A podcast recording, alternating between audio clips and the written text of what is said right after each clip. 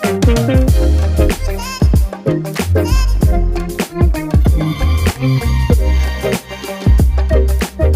to Under the Influence, the podcast where we help chiropractors improve their communication skills so they can help more people and help people more. I'm your host, Dr. Martin Harvey. I'm a chiropractor and I'm an expert in communicating the value of chiropractic.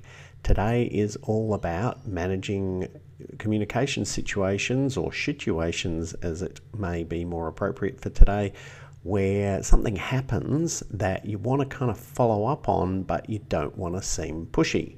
So, what am I talking about here? Well, one of them comes from uh, Kieran, and he said, Communication question for you. Been trying to follow your recommendation of keeping track of any time I get asked something and notice myself becoming uncomfortable. I think that's a great idea because that's really where the growth is. That's where we haven't kind of deconstructed something to have a strategy or an approach that is going to work.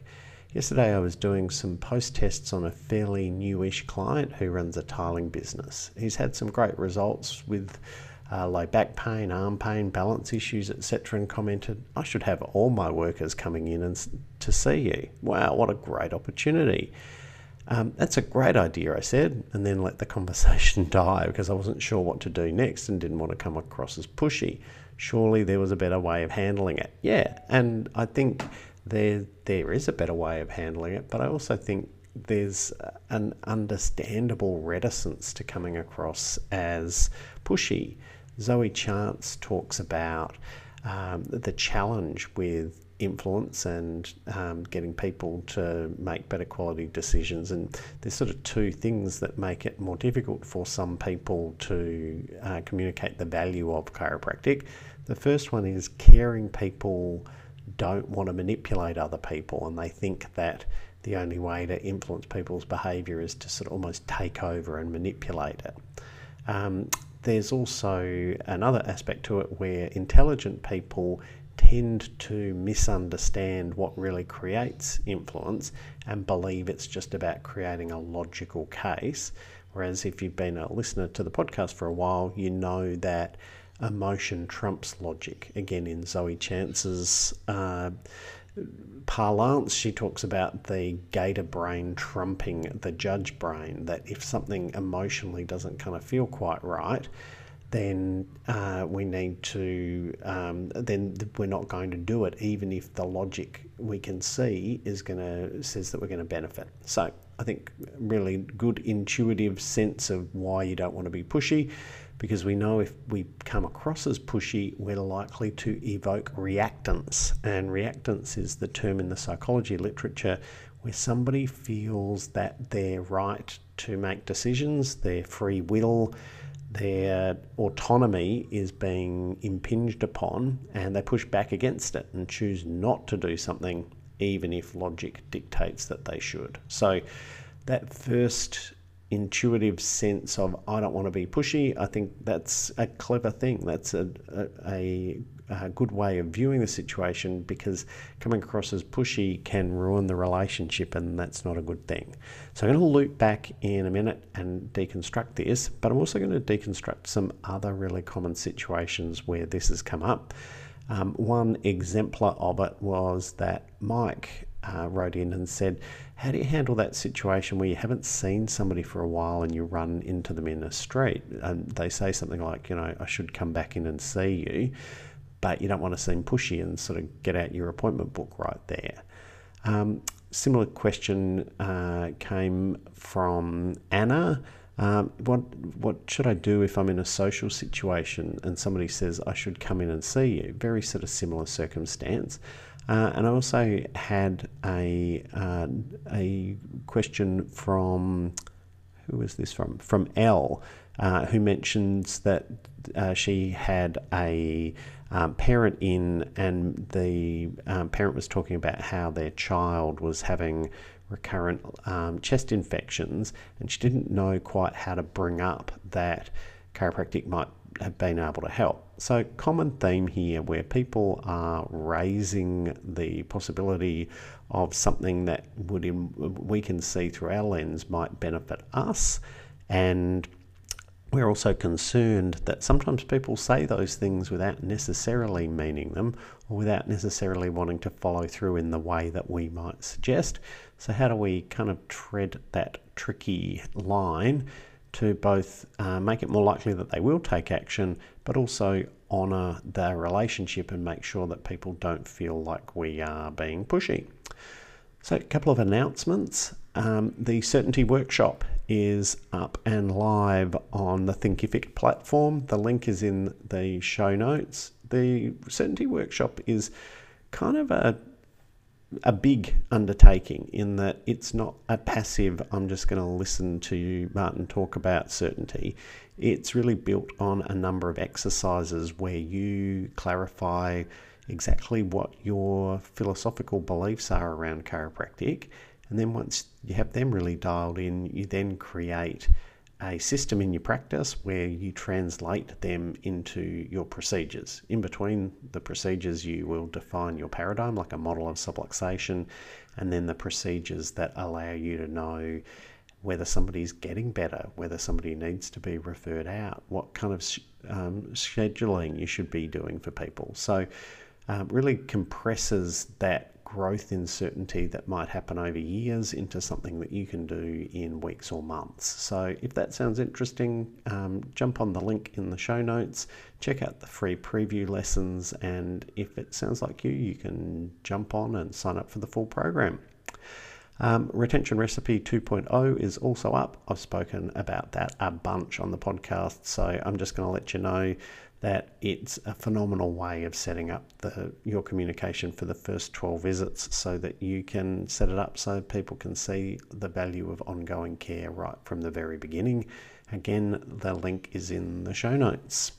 So, what do we do with these situations? I'm going to deal with Kieran's first because it's probably got more moving parts, it's a little bit more complex and then I'm going to uh, come back and handle the other ones in after that.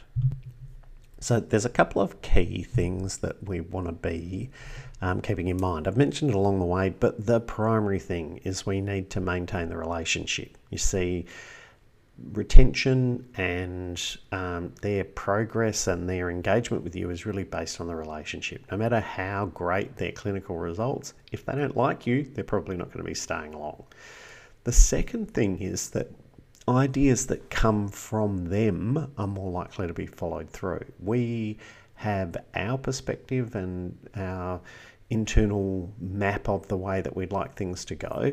But if that doesn't align with the way that they're seeing things go, in this scenario um, with Kieran, it's the one where the guy who's got the great results is contemplating whether he should send his team in to see you. Um, if the way that you think that that should happen um, is different to the way that he is, it's both not likely to happen, but it's also likely to for him to feel that that his decision is being kind of taken over by you, that you're being pushy. Um, so, as an example of that, he might be thinking, well, I'm thinking that I just need to uh, recommend it to them. I'm going to, you know, give, hand out your business cards, and you might be seeing it as, oh, he's going to be bringing them all in and paying for them all. And if you kind of go, all right, well, let's get it set up. Um, I can do, I can come in on a day off, and we can set them all up for first visit times. And you know, if you'd like, I can just do one big invoice for everybody. How many staff is it? And go into one of those kind of assumptive closes that you think is fabulous because you're getting people through the door but you're kind of shitting the bed in a way because he's feeling like, no, that's not at all what uh, I wanted, and the only way out of this is for me to not come anymore. Um, so, second thing is make sure that the ideas come from them. The third thing is that in this situation, but like any situation, if people don't know the answer, it actually creates a knowledge gap where they're much more open to your suggestions. Um, so the sequence that I might use for something like Kieran's situation, where the guy has said something like, "I want to bring my whole, I think I should get my whole team to have chiropractic care." First of all, deal with the connection, relationship, emotional part. Wow, that's lovely. I'm really flattered. Thank you. That's, and then we want to get the idea that might be in his head. And the like all questions, um, the best tone here is a curious tone rather than an inquisitorial tone. So he's just prompted something rather than you charging down a line of the way that you might see it. I would just say something like, "Hey, I'm curious. How would you sort of see that working?" Or, you know, what do you feel like the next step is to see how that may work? Um, and then you'd leave a little bit of space for him to answer. So the good thing there is the you get one of two things. The first one would be he has an idea of how it might work that you can then discuss, and you've started a discussion or a conversation around it. Secondly, if he doesn't have any ideas, it's going to create that knowledge gap. Now, knowledge gaps are a really powerful communication approach because our brains are basically puzzle solving machines. And if we don't know the answer to something, it's sort of like this itch that won't go away. And so you have, we're much more predisposed to somebody scratching that itch. And in this scenario, if he goes, Oh, look, I hadn't really thought that far about it, um, you can have a follow through of something like, um, how about you know we make a time we can have a chat about it or if you've got an idea of look it could be as simple as us just setting up a, a screening for everybody in your team where we can do a couple of these simple tests and ask them a couple of simple questions and see if they're um, somebody who wants to explore it further um, or you could even do something lower commitment and say, look, I've got a couple of ideas of how it might work. How about if I just jot them down in an email and shoot them through to you? How does that sound? Now, this last one, in many ways, we have something that doesn't have a defined path, like it doesn't have an established way that people come in and then bring their whole team in. Um, the idea of using languages of jot down and shoot it through and those sort of things is that they're kind of low commitment. They're they're getting him to take a step, but not asking him to write a you know transfer the money for 20 staff to come in. So getting people to take small steps is a really important way of getting them um, started. But Cialdini also talks about when people take a small step in one direction, they're much more motivated to then subsequently take a large step. He talks in um, Influence about a study where they um, did there were two groups. One group was asked to people would go up to people and say essentially you know can i put a large neighborhood watch sign like a six foot by four foot sign in your front yard about promoting neighborhood watch? And not surprisingly most people said no but really interestingly, they could massively increase the number of people who would say yes if they had a small ask first. And the small ask was, look, would you be willing to just put this little sticker in the corner of your window there promoting um, this neighbourhood watch organisation. But then, if a week or two later they came back and said, "Thanks for your support with the sticker campaign. Would you be willing to put a six by four sign in your front yard?" A much higher proportion of people would because they were acting in consistency with previous behaviour, and that's a really powerful internal motivator for us. So, if we loop back on this discussion around Kieran's issue, absolutely primary thing is maintain the relationship, and as part of that, don't evoke reactance, don't come across as pushy. Second thing is, I'll ask them what their sort of thoughts are. How were you seeing that how I'm curious, how are you seeing that happen, or what do you think the next step might be? And then the third step is uh, if they don't have an idea, you've opened a knowledge gap and you can then make the suggestion. Okay, so let's now apply these sort of group of ideas to the simpler situations. Um, say, for instance, the one that Mike suggested regarding running into somebody in a social situation who wants to come, who said, it, i should come back in and see you, um, then uh, the first response would be sort of similar. We want to maintain the relationship. So, oh, that's a great idea. I'd love to have you come back into the office. Um, really important here that we say something like this because we're seeing things from our perspective, which is, well, maybe they didn't get the big picture, maybe they didn't get the results, maybe they didn't see value in chiropractic or anything else. But sometimes people just got busy, and often, I mean, we've all probably had the experience where people do come back in and they're really apologetic. Look, I'm sorry I haven't been in, uh, or um, they're they're almost questioning, well, you know, am I allowed to come back in, seeing as I stopped coming when I shouldn't have, that sort of thing. So they often have this sense that they've let you down, and you may want may not want them back, and so being making sure that the uh, people part of it is managed first is really important. That's a great idea. I'd love to have you come back. We miss having you come into the practice.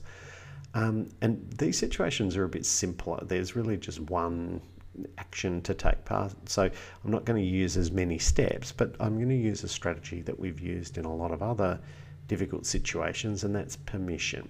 So, with permission in this scenario, I'd say, look, would it be okay if I made a suggestion? And when they say yes, I'm going to give them a couple of options because when people have options, they're much more likely to follow through.